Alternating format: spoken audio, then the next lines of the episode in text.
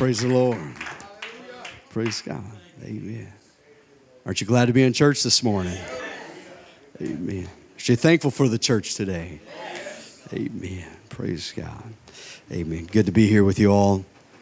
And uh, like what I feel. Amen. I'm glad that I can be in a different city, miles from home, and still feel the same Holy Ghost. Amen. He's the same God everywhere. Amen. Same God in Mexico. He's the same God in Florida. He's the same God in Russia, even though they don't like him much. And he's the same God in China. Amen. He's the same God here today. Amen. Good to be with you all. Amen. I feel blessed and privileged. Thank you, Brother Torres, for the honor and the opportunity to come here. And uh, I know I am probably the last thing between you and lunch. And, uh, and I'll, I'll, try to be, I'll try to behave, behave myself. And, uh, but I do understand that, that the seat can only endure what, well, you can only endure what the seat can endure. So if I leave you sitting too long, I'll just lose you. So I don't want to do that. Amen. Praise God. Uh, you know, I'm, I come from a desert. I live on just the other side of the state, actually. And I don't know if you know this or not, but it's, it doesn't rain all the time everywhere, just here. Um, that's, but I, I just say that I'm from here. But, um, but every once in a while, we'll get the meteorologists come up and they, they talk about this phenomenon. It's called an atmospheric river.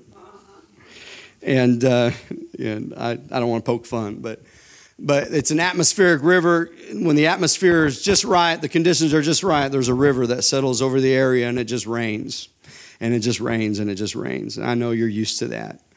But, but understand that today if you could just imagine with me that this is kind of a, a weird theology, but understand that faith is a condition that if faith is in the room, and somebody mentioned it earlier today that Jesus said, where two or three are gathered together in my name, there I am in the midst, and there's and, and we've and we're well over two or three. Uh, but understand that when the conditions are right, there is a river. And and, and really, if, if you could just see it with me, that the river just flows right above your heads. You can't see it, but you can feel it. And if you could just lift your hands and tap into that river, I'm telling you, that river will change your life. This river is a river that never changes. It's, it's, it's fathoms, it's bottomless. That means that you can never find the depths to it and you can never cross all the way over it. But if you can tap into that river, it will change your life. Amen. Amen. Praise God. And uh, amen. Good to be here. And I, I asked, uh, I asked my wife. You can all be seated. Amen. I asked my wife if she would stand and testify and uh, she gave me the nod, so she said she would. So I asked Sister Saum to go ahead and stand and testify today.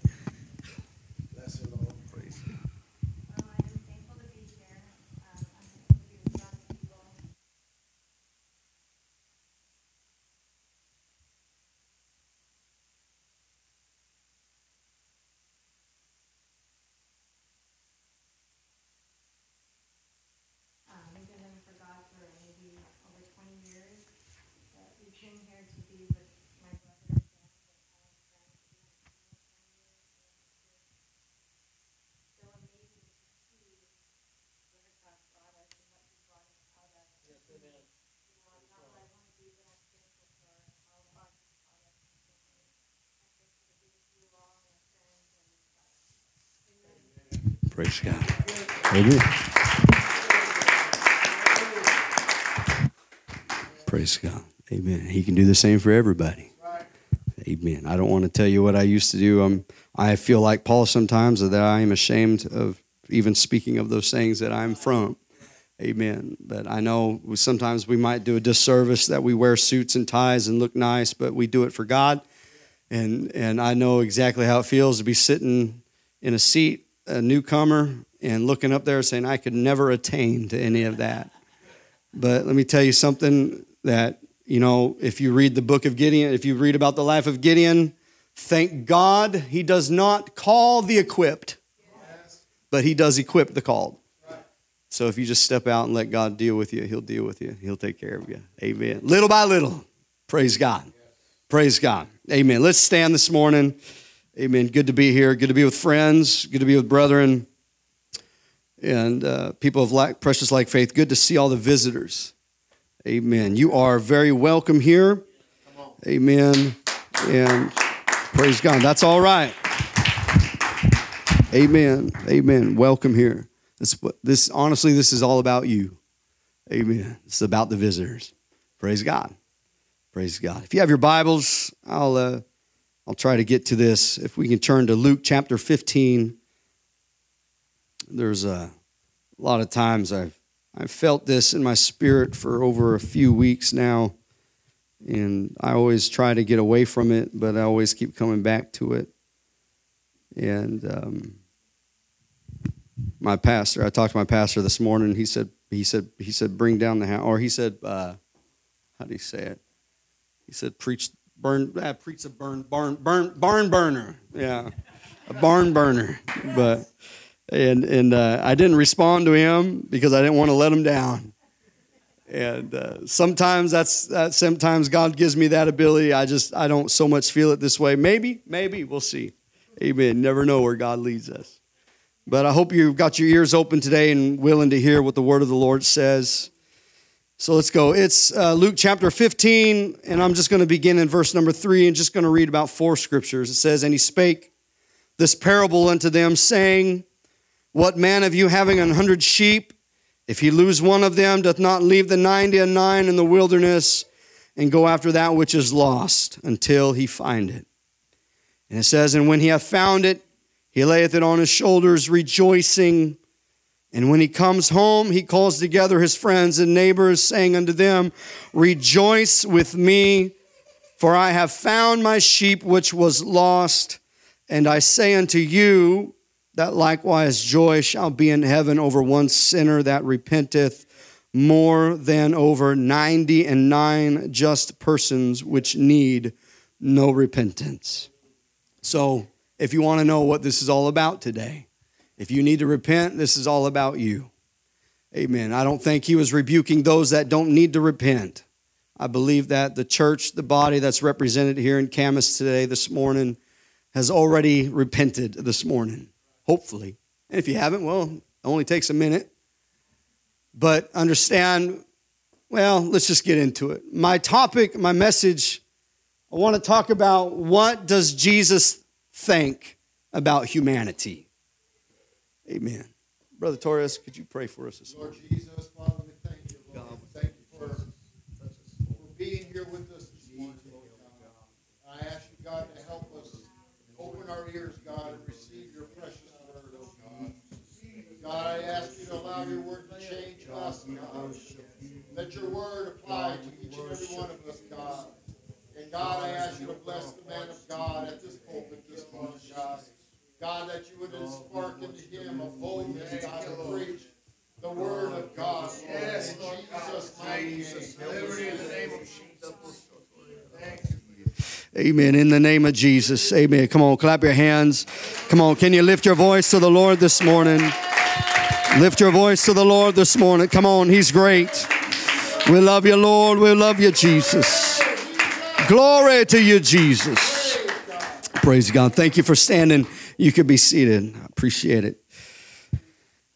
Since the beginning of time or mankind, you will notice if you read your Bible that we humans have a, a propensity or a proclivity, or I don't know, I don't like, I don't try to use big words. I'm not smart, but uh, we have a tendency to classify humanity. For example, male, female. We classify. Black, brown, white. We classify. We, we try to categorize humanity for whatever reasons and purposes. Some may be good, some obviously not so good. And, and throughout ancient his, our history, you can see this. And but you know, I don't know if, if you see it much or not, and I don't know. I, I, I, look around and I'm, I'm just going to try to gear this towards everything that I see in the house this morning. But I, I can guarantee there's people in here that might know God, that have known God for a while. Maybe searched the scriptures and maybe found out that God is, He does exactly what He says He does. When the Bible talks about that the promises of God are yes and in Him amen, that there are people in here that they've lived in those promises. But I can also see that there's people that probably haven't experienced them or even know what the promises are.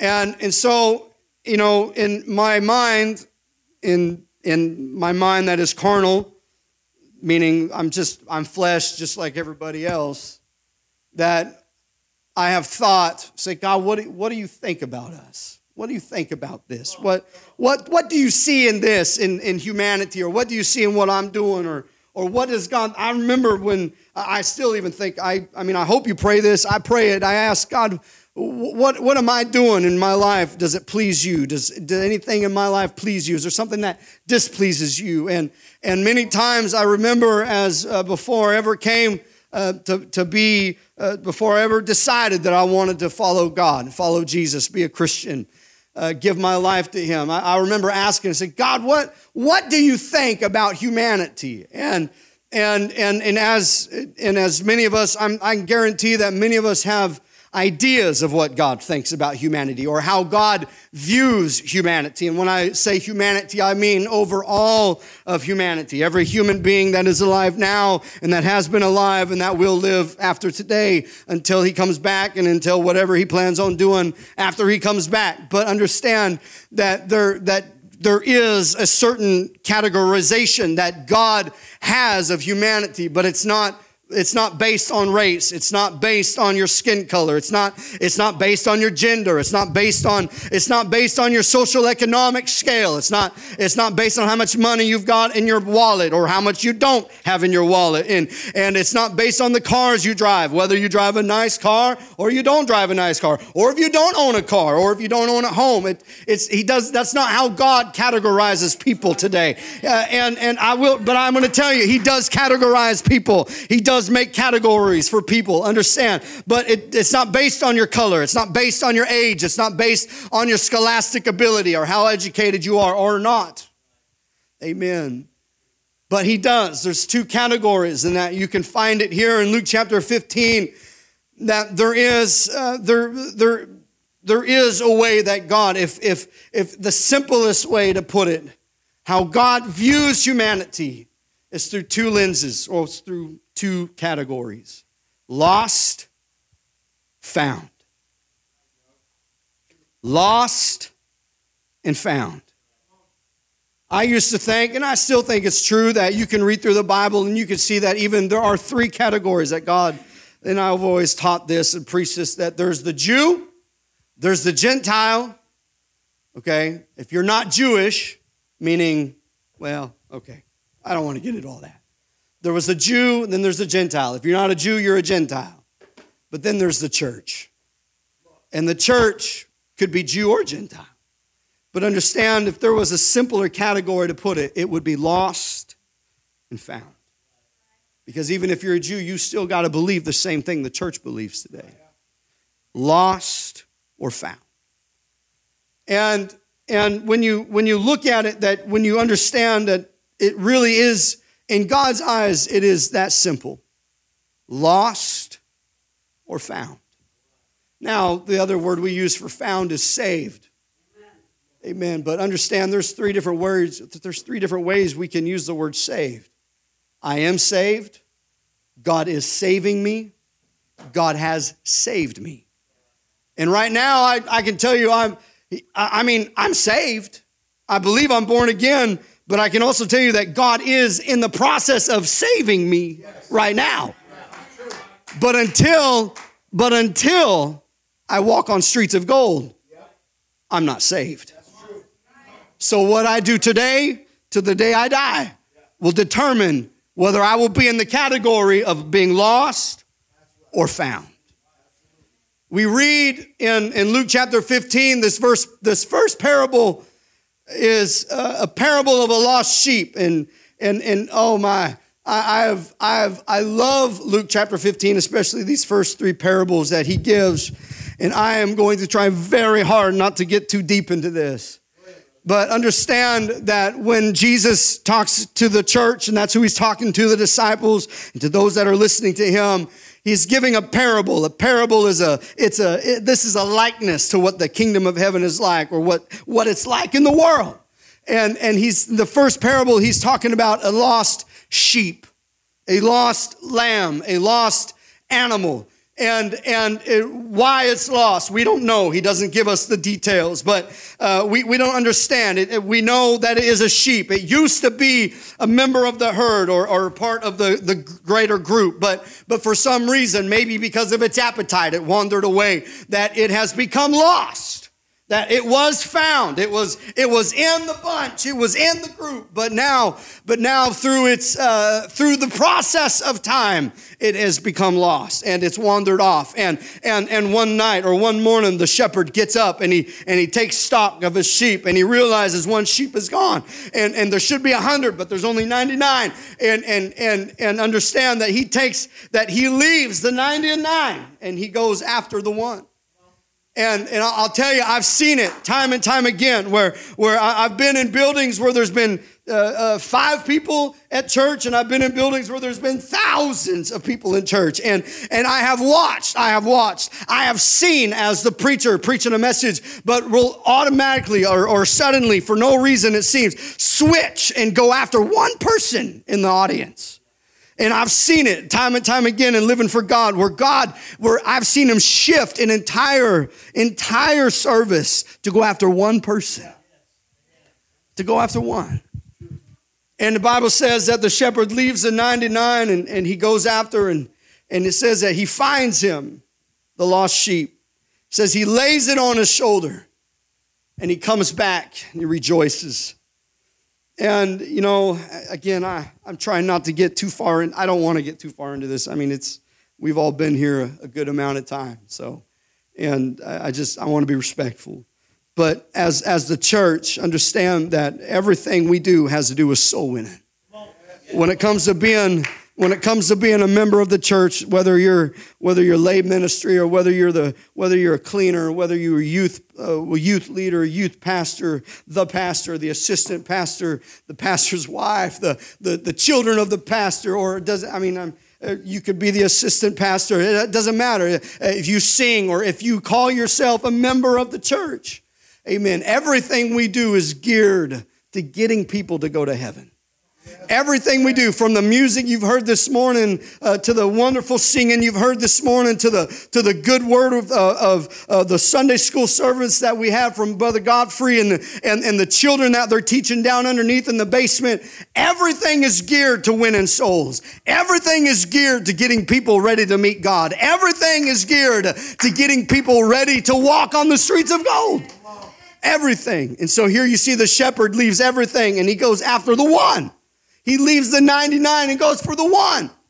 And, and, and, and church, understand that, that it is the burden of the church to, to carry that one that everybody that now I've been to places where where everybody puts it all on the pastor. It's all the pastor's burden. It's all his burden. He's he's got to do everything. He's it's his job, and we just let him do everything. But but it, it's not supposed to be that way. I, I, I see everybody's supposed to carry their load. It's like a it's a ship of Zion is what they've used to call it. And on every ship, every on on the ship, everybody's got an oar, and everybody pulls their weight. Everybody helps make it.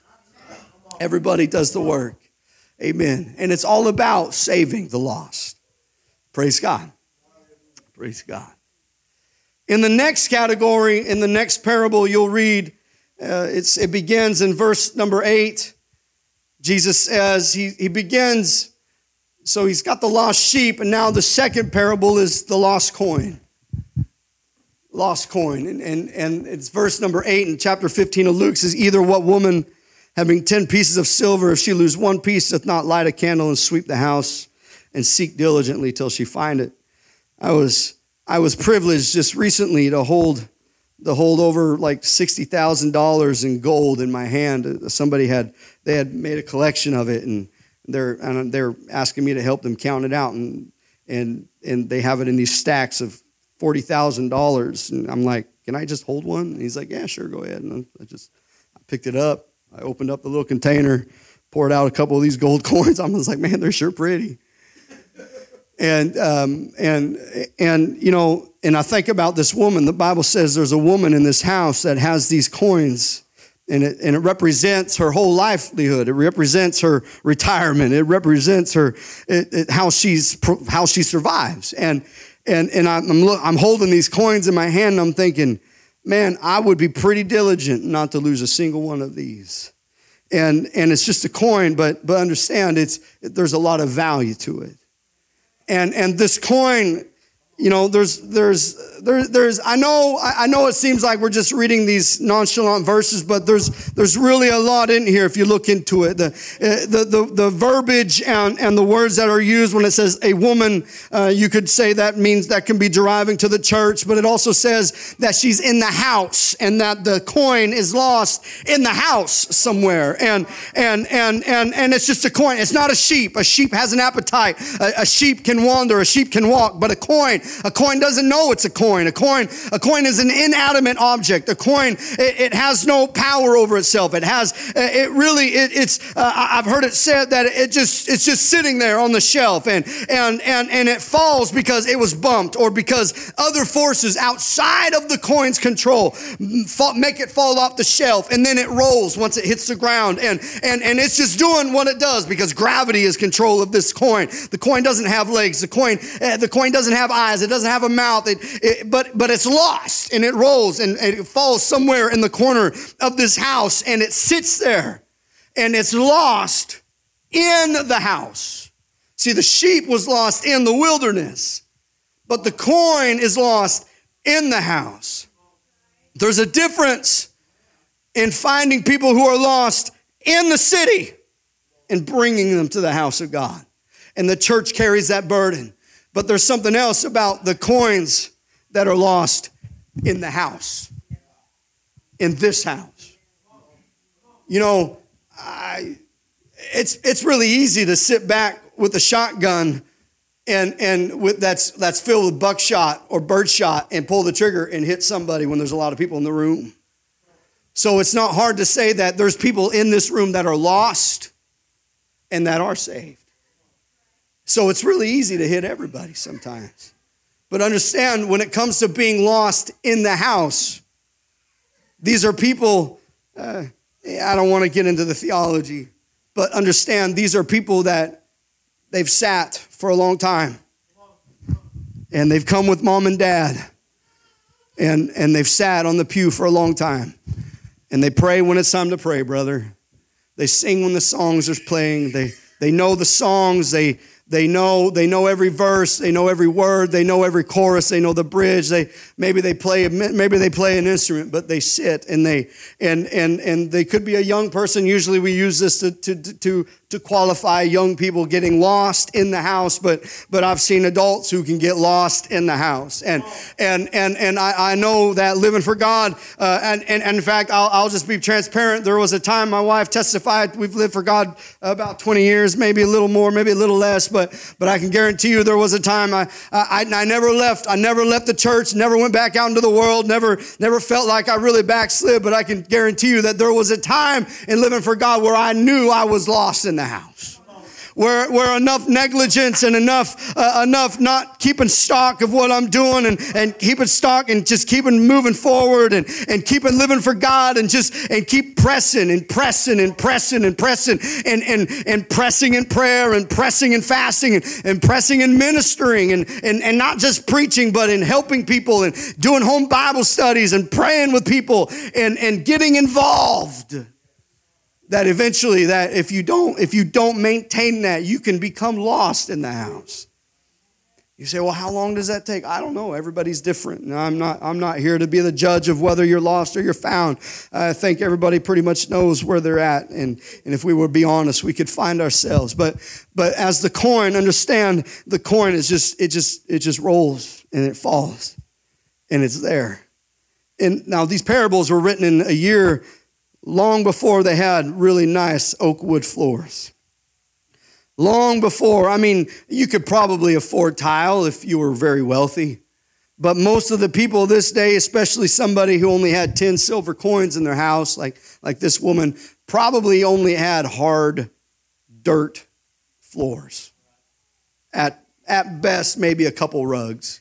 So the Bible says she turns on the light. That's the first thing you got to do. You got to turn the light on. If you feel like you're lost in the house today, let the light on. Bible says in the book of Psalms, and I'm, I'm going to butcher it, but it talks about that the Lord is willing to work. But who, ask the question, who will let him? You know, right now, God's trying to work in every heart. And, and, and he's speaking to every person, every member, every mind, every, every, everybody right now. It doesn't matter who you are. He's even, you know, you know, Bible also, Paul also said that he who waters is watered also. I'm getting preached to as the very moment that I'm preaching that, that God is unlocking things in everybody's life right now. And so, so understand that, that, but, but who will let him work?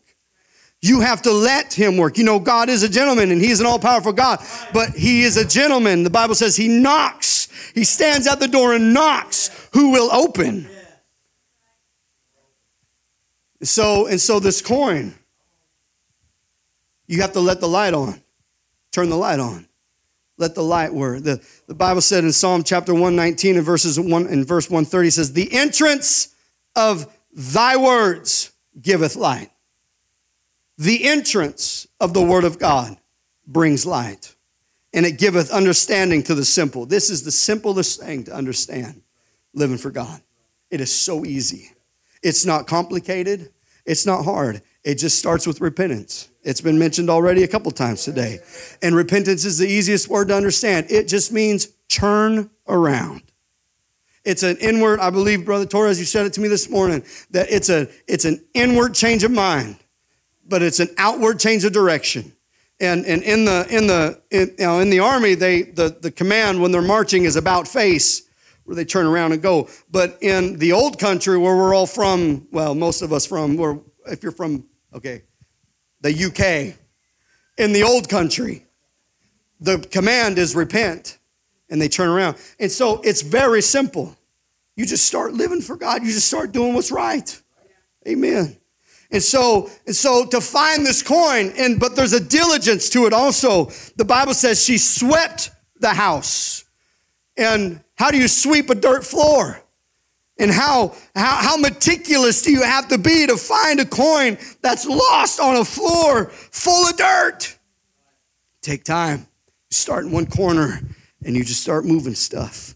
And you start moving and and you just start and it's not here and you move back and and it's like my my son he my youngest son our youngest son he loses these little toys and he's got a lot of them and and and he's like he's looking for his favorite car and i don't know if any of you parents are out there like me and i'm like oh man i uh, I gotta, it's a, it's an emergency. Gotta find this car. Gotta find this Hot Wheel. Gotta find, and so I start looking, I start digging, I start pouring out things, and I start making a mess until I find, and, and understand something, church. It's the same way when you feel, when, when you know there's people in the house that are lost, it, it, we, we need to have a spirit about us, church, that says it's an emergency. Uh, there's, there's something going on here. When it's, when it's time to pray, when, when there's people praying and people weeping, and, and, and, and if pastor's definitely giving you permission to pray with people, and, and, and, and you're part of the leadership in this church or, or whatnot, if it's your if it's your spouse, if it's your child, take the moment and, and act.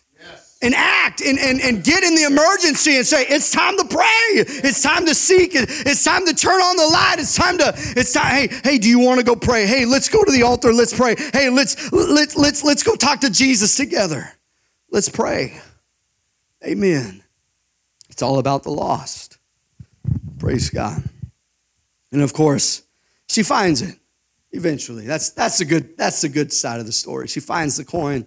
Bible says she rejoices and, and she calls her neighbors and rejoice. And, and you know, and, and understand, if you want to make God happy, you know, there is something, you know, there is a party in heaven.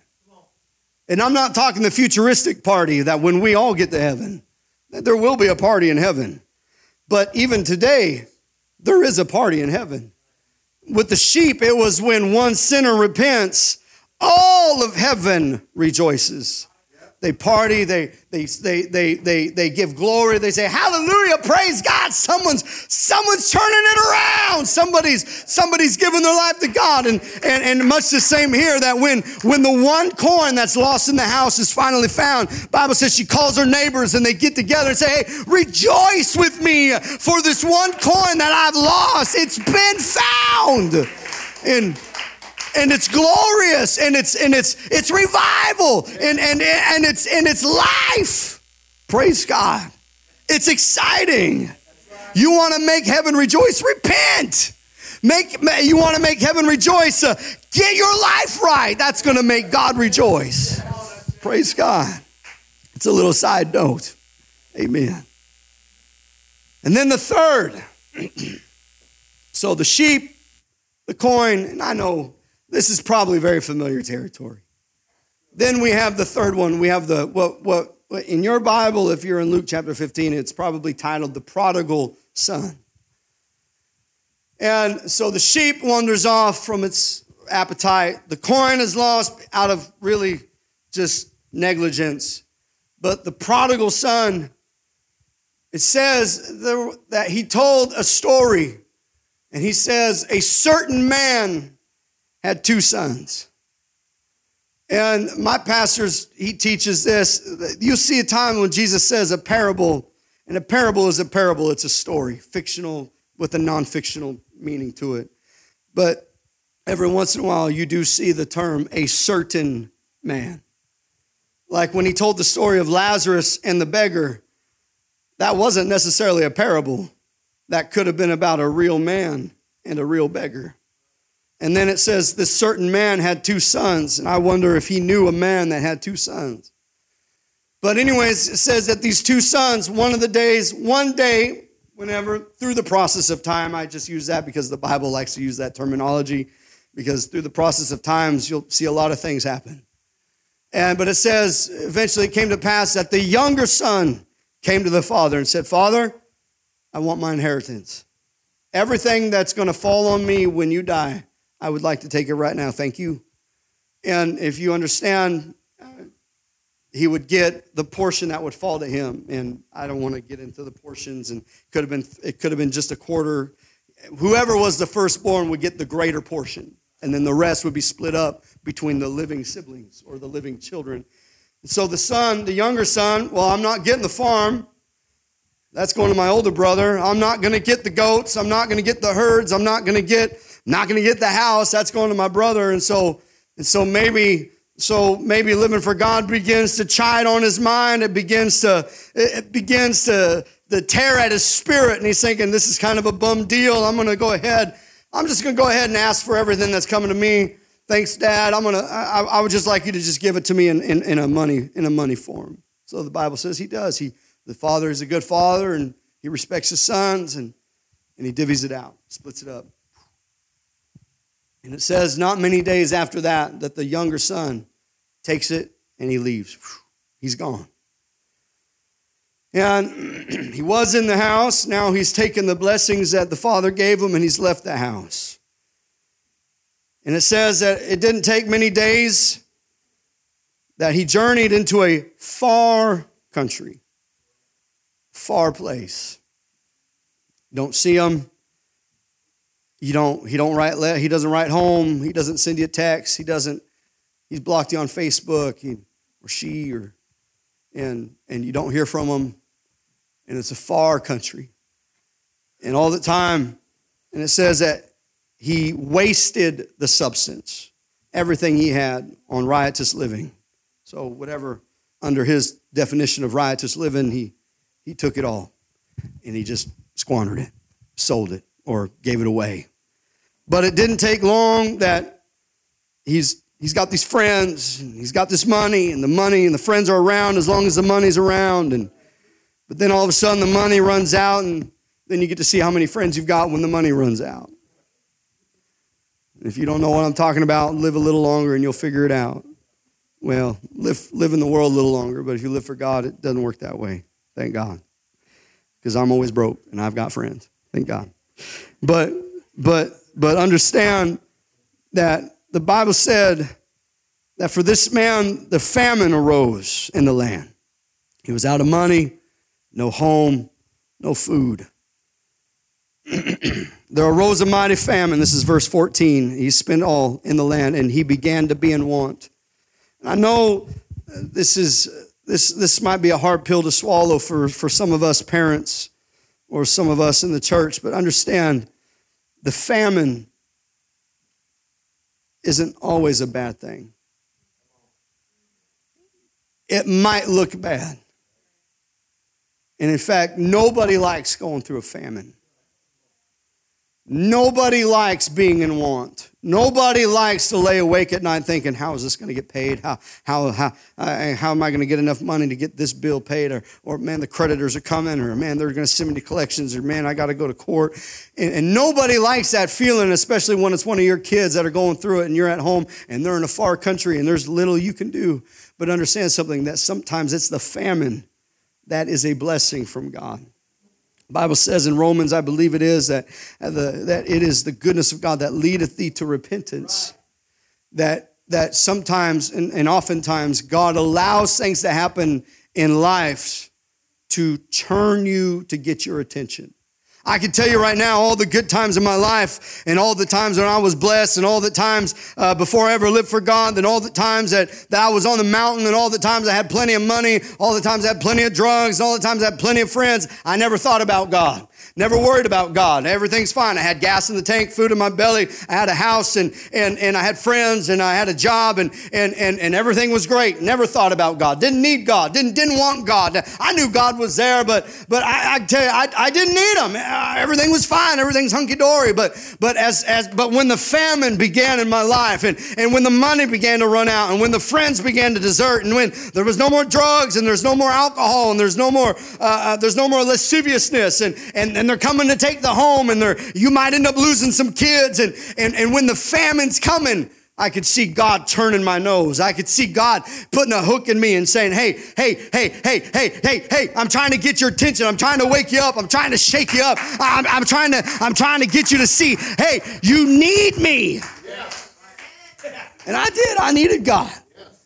But I, uh, but I didn't just need God for a home and for food and for sustenance, though He does provide that. But I need God for peace in my life. Praise God. So the famine.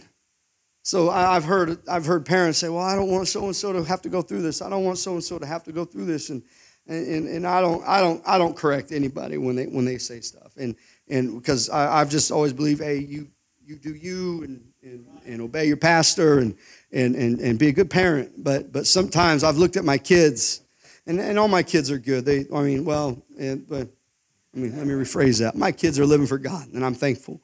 Amen. And, and but but understand there's as a parent you have to understand you have to let them go through things amen and so uh, and and you know church i come from back in eastern oregon there there's a lot of backsliders that we call that, that live in our city and, and we pray for our backsliders, and you should pray for backsliders, and you should pray for those that aren't here today, and, and you should pray for those that you know should be here today, and those, those that should, those that would be here today or can't be here today. And, and and you should pray. And you and if you know if you know there's people that are struggling and and just struggling in faith and maybe maybe like this prodigal they're they're taking the goods that the father has given them when they've lived in the house and like thank you i'm going to go live for god. I'm i don't want to live for god. He's set everything in order and sometimes this happens that people come in and their life's a wreck and it's a mess and god puts it all back together and they say well thank you very much. I'm out of here. I'm going to go back to doing what i was doing and and and and you know i'm i you need to pray for those people. You need to pray. Say, God, bring the famine. God, God, whatever you got to do to turn them around. Say, obviously, the blessings get them going the wrong direction. So maybe, maybe you just got to get their attention, God, and, and let the famine come up and let, let the storm arise in their life. Amen. Let the storm arise in their life to get their attention. Yeah, I know it might be a little mean, and, and I know they might get a couple bumps and they might even lose something out of the process, but at least they'll be saved. Yes. Praise God. So the famine comes up. Because you could see the famine worked. Because he ends up feeding pigs, which for a Jew is the low of the low. They don't, they don't eat pigs, they don't touch pigs, they don't, uh, no swine. It's just it's it's the part of the Jewish culture still is today to many Jews that are practicing Jews that it's an unclean animal. And and and so here's this prodigal son, the son who lived in a house, blessed, wealthy, and on the good path. And but now now he's come to the point, the famine's come up in his life. He's out of money, he's out of friends, he has no home, and, and he needs a job, but nobody's gonna hire him. And so he takes the lowest job any Jew would get, and he's feeding pigs. And, and, and not only is he feeding pigs, but the Bible says that he was so hungry that as he's feeding them the slop, he's looking at it going, Man, I'm hungry. Man, that looks good. Oh, I just wanna, just want a bite of this slop. And, and here's where I'll tell you about sin sin always takes you further than you'll go, further than you would ever imagine you would go. Sin has the propensity to take you to take you further than you would ever want to go. Hold you longer than you ever planned on staying and do more damage than you ever imagined it could do. That's sin. And that's what God wants to deliver us from. Because God knows lost, found. Because those that are lost are in the they're in the they're, it's just like you're in the you're in the arm the arm bar of sin. Sin has a sin, the devil, and, and we call it the devil, we call it sin, we call it the world, we call it uh, your own flesh, and it all works together in the same. And and and, and I'm not giving any more glory to the devil than he deserves because he don't deserve any glory. But understand that when when your mind and your body is locked in sin and your world is just ravaged by doing your own thing and doing what you want, and and and yeah, there's more power to us all that we can all do that. But understand, if we were all led of our own minds, we just find ourselves in a downward spiral. And, and finally, the famine comes, and the son, the prodigal son, he looks up and, he, and he's starving to death. He says, Why am I here? How many servants of my father's house have bread enough to spare?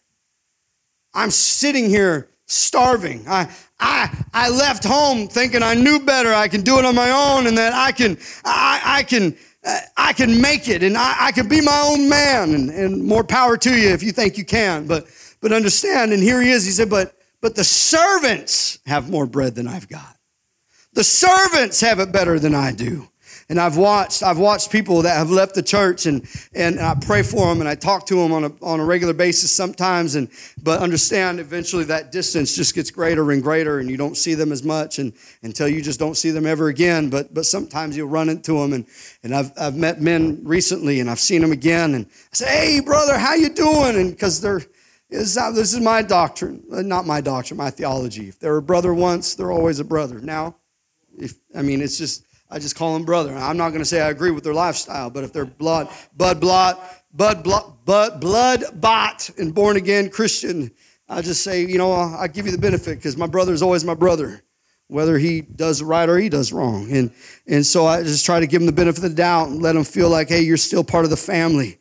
But I see them and, and I talk to them and their mind's gone. They're, they're tormented and they're thinking and, and the drugs and, and whatever they're in, the, the you know we always hit on drugs here in America because I guess America's biggest problem is drugs but it doesn't have to be drugs. It can be money. Money can be a drug. Money, money can become an idol, something that takes you away from God. I've, I've known men. Uh, there's men. There's men I'm thinking of right now that aren't in the church, not not here locally, but where I'm from, and, and because of money, because they just wanted more money. But but but I've seen I've I've seen it that that the love of money is the root of all evil, and and that those men that have run after it, it's just they pierce themselves through with many sorrows. The Bible says, and and, and I've looked at their lives and I say, hey man, wanna, and I try to I try to talk to them, say, hey, this is our church times hey, you know where we're at. You know, we love you. We're praying for you. And, and, and, and you kind of make this attempt to, to get a hold of them, this, uh, grab them by the arm spiritually, try to get them back in. But, but it's like, it's like grabbing onto sand. It just, it just slips through your hands and, and, and there's nothing you can do. And, and, and you're just sitting there. And, and, and, and this is because you'll find out in the parable of the prodigal son that in the parable of the sheep, he leaves the sheep and he goes after the sheep. In the prodigal of the lost coin, she sweeps the house, turns on the light. But in the prodigal of the but in the parable of the prodigal son, he never, the father never leaves the home to go after the son. Never. Maybe because the father knew, I've got to let him go. oh, as much as it hurts, I've got to let him figure it out that he, he's, it's not going to work without God. He's, he's got to realize it's not going to work. And, and, and I'll be honest with you, with, with the heart of a person how that loves souls and loves people, that it's the hardest thing to do to watch people walk out and realize that there is nothing you can do. I've, I've had people in the services, Brother Torres, I've, uh, and I know you have too, that there have been, there have been people that come into the service and maybe there are people that have been coming for a little while, people you've been Bible studying, and you can go and you can speak a word of faith and it will stir them and they'll repent and they'll pray through and, and God will bless them and God will put them on a seat and God will sit them there. And sometimes you'll get the spirit of the mother. You, you know there's a lost coin in the house. You're not sure where it's at, but you turn on the light, you preach a little word and the lost coin comes back and, and, and you praise God for it. But then there's other times when the prodigal sons and the daughters, they're leaving and there's nothing you can do. Nothing you can say. There's nothing that'll bring them back. Their, their mind, they made up their mind a long time ago before they made up their mind. And they're just gone. and you got to watch them walk out. So the, you, you notice that in this, the father never leaves the house. He never, he never writes the son. At least it doesn't say he does. He never goes to say, hey, son, how you doing? Hey, son, what, how, how, what are you doing? I, I, but, I, but in my mind's eye, I, I am getting close I mean, I am almost finished, if you're wondering. But in my mind's eye, I can see I, I, I, because again, I've, I've lived for God. I've seen a lot of backsliders and I've seen what they do. But I could see he can write letters home. Hey, big brother, how's everything on the farm? I'm having a good time, living the high life. And then those letters, say, oh, yeah, so and so did this and so and so did that. And, and you got the older brother at home and he's look, reading these letters, but he's being faithful. And, and but at the same time, I don't see any I don't see brother writing letters back saying, "Man, why don't you come back?" Hey, hey, you know better because sometimes people get it in their they get something stuck in their spirit that they just they just they're just they just hate the church. They hate God. They're mad at the church. Something happened. Something something got in their spirit. Something got them bitter. Don't don't let bitterness get in your spirit. I'm, I'm just gonna I'm just gonna follow a rabbit for a little bit, but don't don't don't look you're in a you're in a church full of more than two people so that means you're going to get offended Someone's going to say something that's going to offend you. Someone's going to say something that's going to upset you. But understand, if it's a preacher and it's in the Word of God, you need to you need to be quick to. And I say this, and, and I, I don't. You got to be quick to get over it. You got to be quick to allow it. Say, well, if it's in the Bible and the Bible says it, I'm going to believe it and I'm going to respond accordingly and in faith. And and, and just you can't you can't you cannot avoid being offended. I I don't I don't know a place you can go to on the planet to on, on this planet in any time frame where you can go and not get offended. But understand something there is no place like the church where you can come and you can hear a word that might be crossways with your spirit, it might be crossways with your heart. But with every word, everything that offends you, God will always give you a way to get over it. God will always, He will always give you a remedy to heal the hurting, to heal the bitterness, to heal the offense, to heal the mind. So be quick and find that way out. Praise God. So he comes home. Hey, it's a good ending. Prodigal son. He's tired of eating swine's food. He gets up. Bible says, I will go home. I'm going to return. He goes home. And it's it's a wonderful story.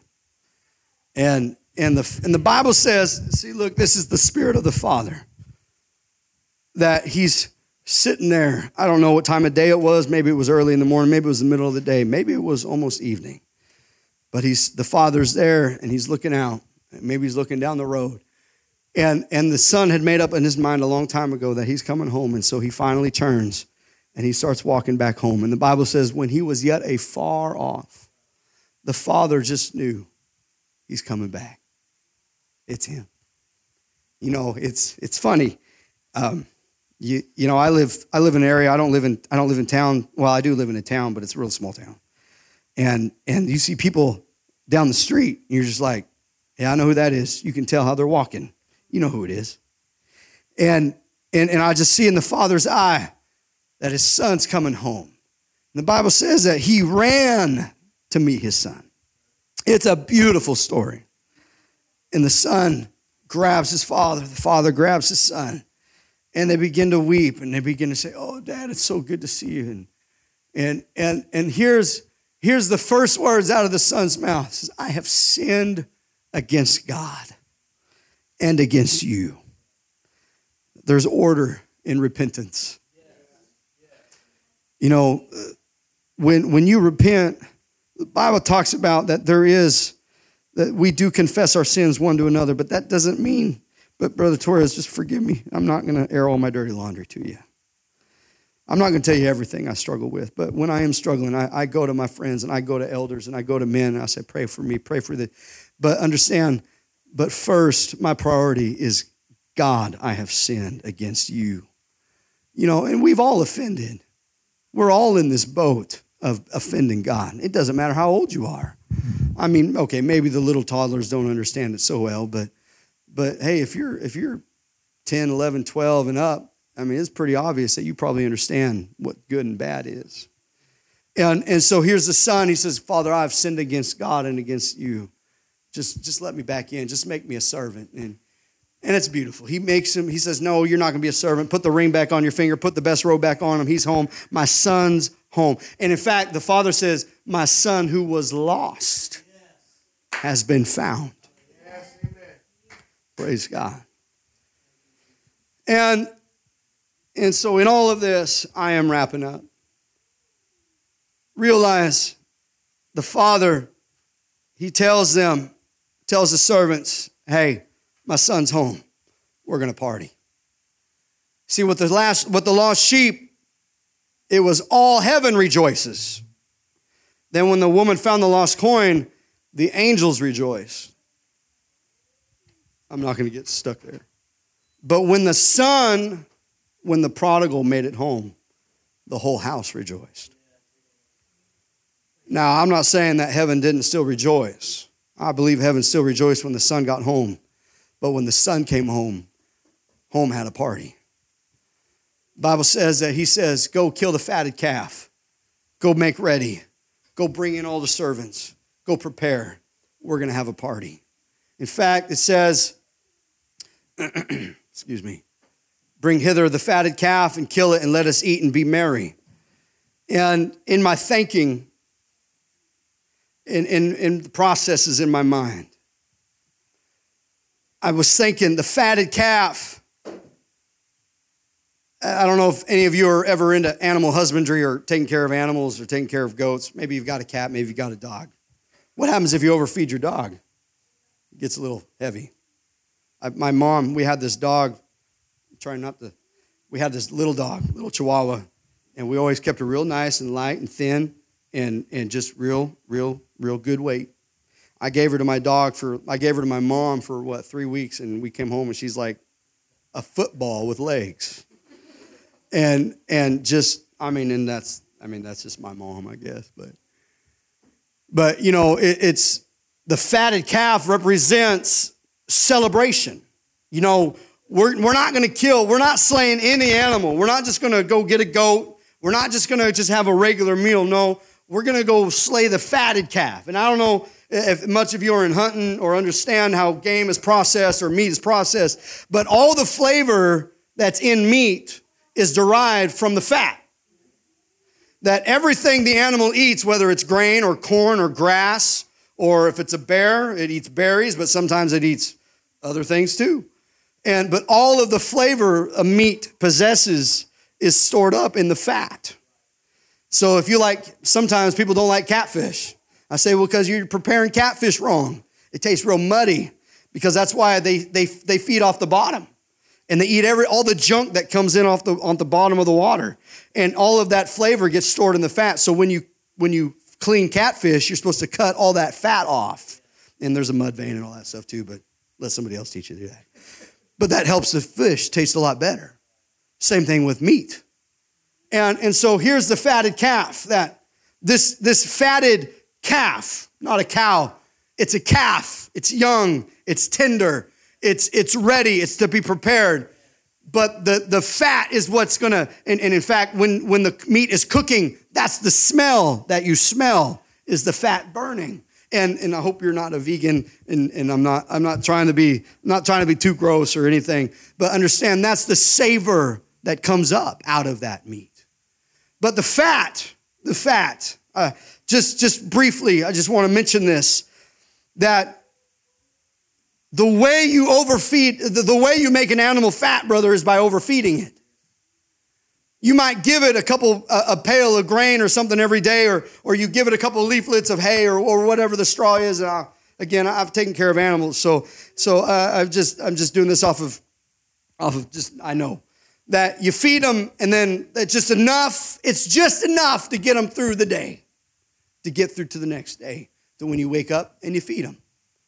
But every once in a while, you go give them an extra bucket of grain, give them a little extra food and you start to feed them because the calf doesn't have to do a lot. The calf just sits there and eats and eats and eats. And so in this father's house, they're preparing. See, the calf, the fatted calf, is a promise that he's coming home. The, the, the, the slaying of the calf, it is the hope that he's coming back. That I'm going to pray a little extra and give this a little more a little more time at prayer about so and so a little more a little more fasting about so and so a little more a little more worship toward god about so and so a little more just thankfulness toward god about so and so that that I, I just i just believe i believe that it's just a little more. It's a little push. It's a little extra food. It's a little it's it's just feeding a little more of the hope that he's coming home the hope that she's going to make it back the hope that my friends are, are going to be saved the hope that my coworker is gonna he, he's gonna get through. He's he, one of these days he's gonna wake up and realize the hope that that my my my lost loved ones my mother my father my my brother my sister my step parents my my grandparents any of my uncles my cousins the hope that one day they're gonna make it. One day they're gonna turn. And, and it's the hope. I keep feeding it every day. I'm gonna feed it a little more and i'm gonna feed it a little more. I, i'm gonna get that thing as fat as i can get it because the day he comes home brother we're gonna have a feast. We're gonna have a party. We're gonna, it's gonna be a party. Let's stand today. Hope. Keep feeding hope. Feed the hope. Feed it. God's gonna turn it around. God's going to turn them around. Maybe you don't know where they're at. Maybe you can't see them where they're at today. Maybe, maybe, maybe, they, maybe you can't get a hold of them, but understand God's going to turn it around. God can turn it around. Amen. Yeah, go ahead. Oh, well, oh, that's fine there is hope. Bible said, in, in fact, in, in Job, in speaking to Job, now, if there was any man that knew hardship, it would be Job. But he says in Job chapter 14 and verse 7 For there is hope of a tree, if it be cut down, that it will sprout again, and that the tender branch thereof will not cease. Though the root thereof wax old in the earth, and the stalk thereof die in the ground Yet through the scent of water, it will bud and bring forth boughs like a plant. All hope can be lost. This is the image, this is imagery of there is no chance. There, uh, uh everybody, I, am sure we can all think of somebody God, they're too far gone. God, they've gone too far. God, God, they, there's nothing you can do for them. God, uh, they, they hate you. God, they, they, they say terrible things about the church. They say terrible things about my family. They say terrible things about you. God, they're, they're, they're even getting close to blasphemy. God, they're, they're uh, all, all kinds of wickedness and they're doing all these kinds of things. And, and it looks like a terrible, hopeless situation. But through the scent of water, you are the one thing in their life that gives them any hope. That if they just turn, they'll find it. I've, I've told the church before, I said, as long as there's breath, there's hope. I don't care how far their mind is, even if they've got dementia and, and they've got Alzheimer's, as long as there's breath, there's still hope. Amen. I was going to ask, uh, I don't know how exactly how we would close this, but but understand, let's I ask you, the altars are open if you want to pray. If you got someone you want to pray for, if you want to come pray, well, the church will pray with you. We want to ask God to help us. We want to keep hope alive. I feel like this is a church that keeps hope alive. I feel like we're in a place today that believes in the impossible. I believe that we are a people, that there is a people gathered here today in Camas at Eastgate that believe God for the impossible, that believe God can do the impossible, that not, not only the improbable, but the impossible, the, the impossible situation, those things that, that God, it, it looks like it, it, will never come to pass, that, that there's hope in this place today. If you want to come pray, you can come pray. If you want to come ask God, say, God, one more time, I, I'm going to come to you about so and so. God, I want you to, God, I want you to reach out to my son. God, I want you to reach out to my daughter. God, I want you to reach out to my friend. God, I want to, I want you to reach out to brother so and so. God, would you just one more time touch sister so and so? God, would you just one more time touch my uncle? God, would you just one more time just get a hold of them? God, one more time show them your grace. God, one more time just show them your glory. God, one more time would you just help them? God, help them to see. God, help them to see. God, help them to believe. God, help them to repent. God, help them turn around. God, help them to turn around. God, help get a hold of them. Jesus, come on, we believe you for the impossible. God, that you can do the impossible, Jesus.